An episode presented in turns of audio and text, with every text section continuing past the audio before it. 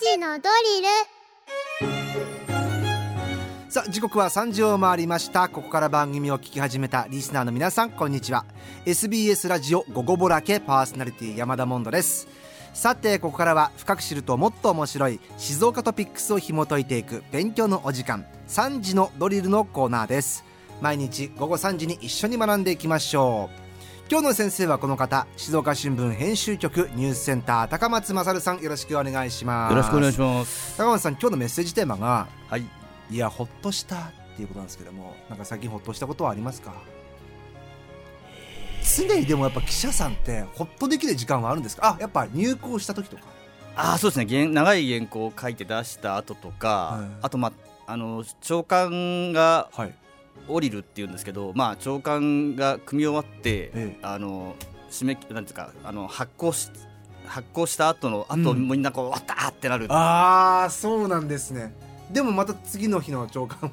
あでもそのやっぱ夜ず記者の場合は原稿を書いた書いた後ですし、ええ。あとまあ紙面全体だとその新聞が制作できた後はみんなもう終わってもうすごい安堵感でああ今日終わったっていう。一日一日それなんですすねごい緊張感なんで。新聞社って。そうですね。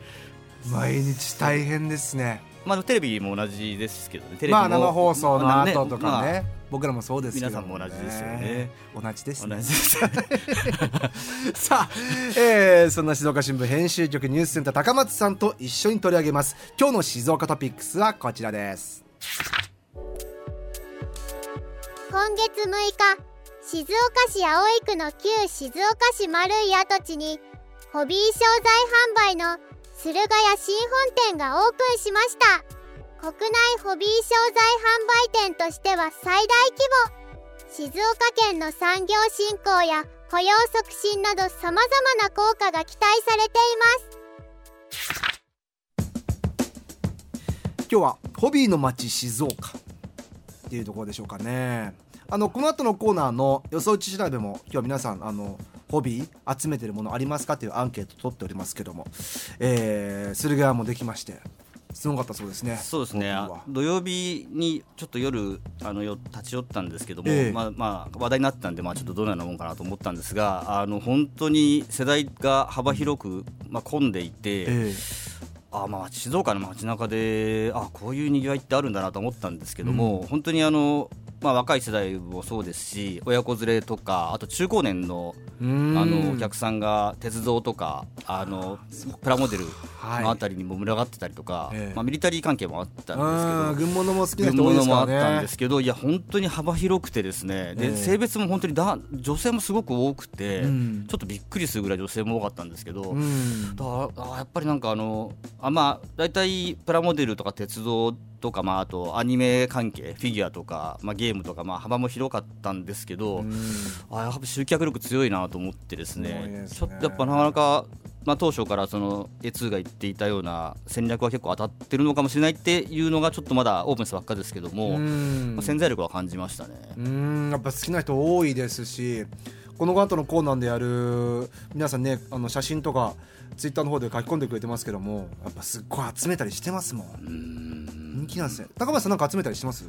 キャラもの。ああれも子供の頃はやっぱあのガンダム直撃世代だったんでガンガンプラはもうやってましたね。ガンプラはもう初代ガンダム初代ガンダムムです。はい。初代とまあそうですね。ゼータガンダムとか。ゼータぐらい。ぐらいですね、はい、僕直撃世代です。僕らの時多分 F91 とかあの辺ですね。好きな人多いですねまあ本当に静岡はホビーの街だよということになってきてるということですよそうですね。で静岡市がもう近年プラモデル化計画っていう、まあ、政策としてそのプラモデルをアピールしていくっていう話になっていてですね、ええ。今静岡の街中歩くとですねプラモニュメントっていうんですけど。ありますね。えーうん。まあ、人間の背の高さぐらいの、プラモデルのあの作る前の,、はいあの部品の状態のあれがまあ飾っ大きくな飾ってあってですね、うん。まあ、あの結構楽しめる形になってるんですが結構今静岡市、まあ、そういう政策的なものも動き出してるんですけども、え。まあ、ちょっと今日やっぱ思ったのはそのプラモデルをちょっと切り口にするんですけども、ええ。まあ、ものづくりの側面と、うん。あとまあこれをまああのソフトとしてですね、うん。まあ、海外も含めてどういうふうにこうまあ、展開していくのかとか、うん、あとこう街づくりの側面にも生かせるなっていう、まあ、いろんなバリエーションがある話だという位置づけになるんですけども、はい、プラモデル自体がですね今静岡県まあ、静岡市が結構主力ではあるんですけども、全国の、まあ、9割ぐらいのシェアをあの出荷として全国の9割ぐらいの出荷額を、まあ、静岡県だけで持ってるということで。静岡で作ってるってことですよねそうです作ってるってことですね、うん、まああのーまあ、あのなんていうか、まあ、その本社があったり、あとまあその主力工場があったりっていう意味なんですけども、うん、まあそのまあ、さっき言ったガンプラのバンダイもそうです、まあ、タミヤですね、はい、タミヤがまあ有名ですけど、タミヤ、バンダイ、であと青島文化教材社とか、えー、長谷川とかですね、うん、まあ、あの本当にあの大きな本当に全国としても大きな、あのまあ、こういうアニメ関係とか車とか、うん、まあ、あとこう、まあ、なんですか船とか、まあ、模型。模型ですね、うん、そういう模型をあの作ってる飛行機もそうですね。うん。というまあメーカーがたくさんあってあのこれはもう長年長い伝統があるんですけどもともと木製のそういう、はい、あのまあ、木工業ですね。木工業の,、まあその静岡県の技術がもともとあったところから、うん、まあ、それがまあプラモプラスチックの模型になって素材が変わって、プラモデルっていうものができていくっていう流れになってるんですけど、えー、まあ、やっぱりそのものづくりの、まあ、技術が蓄積されているところからプラモデルが作られていくっていう流れになってるんですけどあそうかただ単に工場があるだけってわけじゃないんですね。そういう流れがあるわけ歴史的な、うん、そうですそうです。で、あのー、今言ったみたいなところはまあそのメーカーになるんですけど、ええ、まあ、これの関係する取引先というか例えば金型プラモプラスプラプラモデルの金型を作ってる、はい、あのメーカーさんとかあるんですけど、うん、まあ、取材昔行ったことあるんですけどやっぱすごい高度な技術で、うん、今ガンプラとかもものすごい部品細かいんでらしいですね、えー、もう指の本当先の何ミリみたいな部品とかもあるんですけど、えー、そういうのも全部金型で作るんですけどね。だものすごい高度な技術があの実際生かされているんで全然おもちゃじゃないんですよ、えー、工業製品みたいな。あおもちゃじゃない、はい、世界なんですけど。だそれやっぱりあのそういうそのメーカーの取材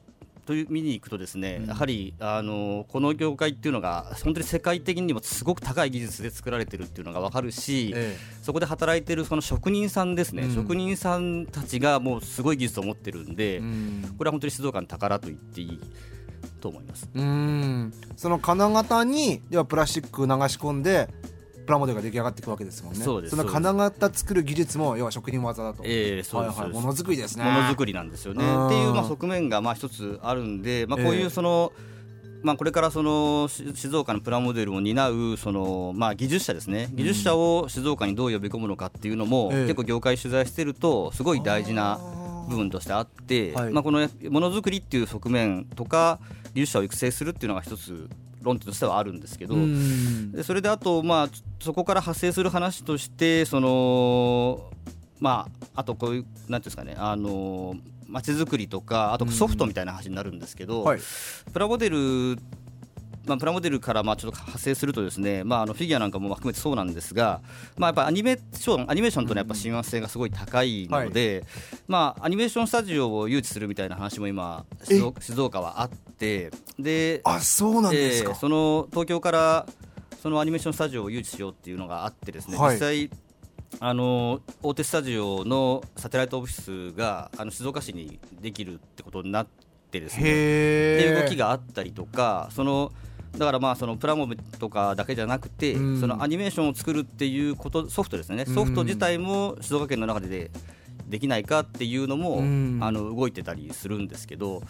だからまあその静岡で、まあ、ハードも作るし、まあ、ソフトも作るっていうふうになっていくと、まあ、全国的に見てもですねあのまあ、東京とか、まあ、京都アニメーションとか、まあああいうところもありますけど、えー、まあ、静岡もそういうこう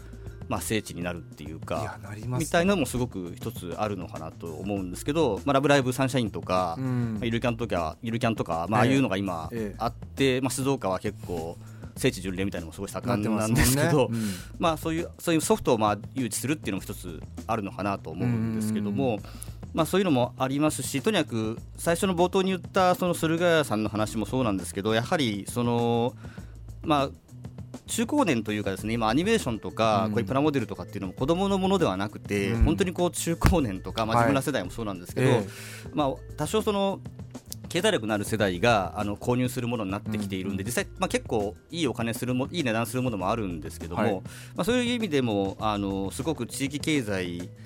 にもまあ波及しますし、うん。あとまあこういったあのものがまあもっと街中とかですね、うん。こう目立つところにあの、まあ、これまでもまあ、歴史的にも静岡市はやってきてるんですけども、うん。まあ、こういったお店とかも含めて分かりやすい施設がもっとこう、えま街中にできることで間違いなくインバウンドにも波及しますし、うん。まあ、非常に訴求力のあるあのものだと思いますんで、まあ、もっと街街づくりみたいなところにもっと組み込んでいくとなるほど。まあ、世界中から人が来るようになるんじゃないかなとは思います。これ高松さん、まあ、ちょっと分かりやすいようにあえてオタクって言葉使いますけどもそういうオタクの聖地とか、えー日本で言うとやっぱり秋葉原とかね大阪の日本橋とかありますけどもあそこは昔電気屋街であってそれがこうメイドカフェとかできていてアイドルが、えーパフォーマンスをする劇場ができていってっていうこう聖地になっていったわけじゃないですか。そういったこうオタクの聖地みたいな形を静岡でってことも一つありえますよね。そうですね、まあ、プラモデル化計画って静岡市が言ってるぐらいっていうのもありますし、ええ。まああのーまあ、え今回の駿河屋さんなんかもそうだと思うんですけど、まあ、こういうものが、まあ、なんていうんですかね、あのー確実にやっぱり、あのーいろんな国籍とかも性別とかも年齢とかも超えて刺さるものがあるとは思いますんで、うん。まあ、今、ねまあ、お話しいただいたみたいにですね、うん。あのーまあ、こういうあとはまあこういうあれですよね技術とかあのさっきお話しさせてもらったみたいにですね、うん。あの作っている皆さんたちっていうのにもももっとフォーカスが当たるような仕掛けも含めて、うん。それがこう一般の方に目に触れるようにしていくともっと奥深さも多分分かっていくでしょうしそうですね。っていうのも一つあるのかなと思うんですけども。だってそれこそ秋葉原なんてものすごい街になっちゃってるわけじゃないですか、えーね。発展してるわけですか。らでもあれはやっぱ外外の人も来て日本の国内の需要があってっていうことですからなんかもう一世代前のあの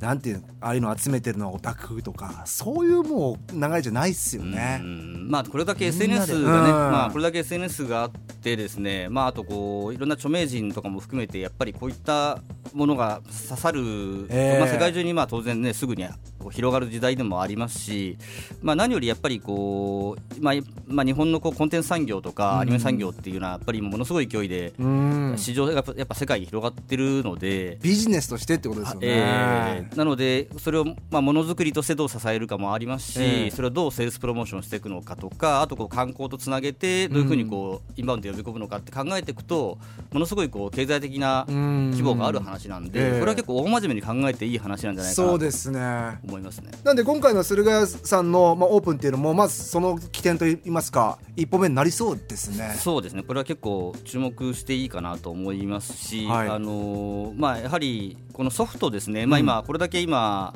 まあ、いろんな EV とか、うん。まあ、いろんな産業もですね、うん。やはりし新興国ですね、中国とかインドとか、うん。まあ、携帯電話なんかもそうですけど、技術的なものがいろんな海外に押されてきてる中で、はい。日本のこのアニメーションとか、このホビーのやっぱりコンテンツ力の強さっていうのは、ものすごい競争力が高いので。えこれやっぱり日本のこれからの経済戦略経済戦略として、うん。輸出戦略としてもやっぱり活かせるものなのでここをどう磨くのかっていうのは一つ、ま、真面目な話であると思います。その起点が静岡っていうことはね十分ありえますからね、えーぜひ皆さんも注目してみてください。高松さん今日もありがとうございました、ありがとうございました。えー月曜日の先生静岡新聞編集局ニュースセンター高松勝さんでした。